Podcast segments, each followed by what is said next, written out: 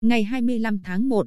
Tòa án Nhân dân cấp cao tại Đà Nẵng đã mở phiên tòa xét xử phúc thẩm vụ án hình sự và tuyên y án sơ thẩm, phạt bị cáo Nguyễn Thị Thanh Nguyệt, 40 tuổi, ở khu phố Trung Tín 1,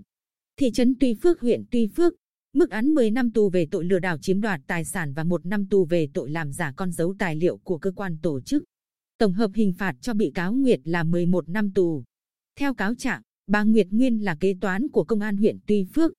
Thời điểm năm 2015 đến 2017, bà Nguyệt đã vay hơn 3,5 tỷ đồng của 5 người ở địa phương nhưng không trả lại nên nạn nhân đã làm đơn tố cáo đến các cơ quan chức năng.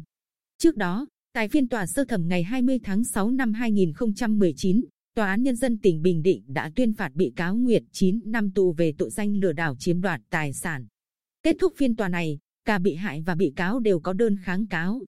Do đó, ngày 12 tháng 11 năm 2019, Tòa án Nhân dân cấp cao tại Đà Nẵng đã mở phiên tòa xét xử phúc thẩm tuyên hủy bản án sơ thẩm, trả hồ sơ cho Viện Kiểm sát Nhân dân tỉnh Bình Định điều tra, xét xử lại. Đồng thời, chấp nhận kháng nghị của Viện Kiểm sát Nhân dân cấp cao tại Đà Nẵng đề nghị khởi tố bổ sung bị cáo Nguyệt về tội danh làm giả con dấu tài liệu của cơ quan tổ chức.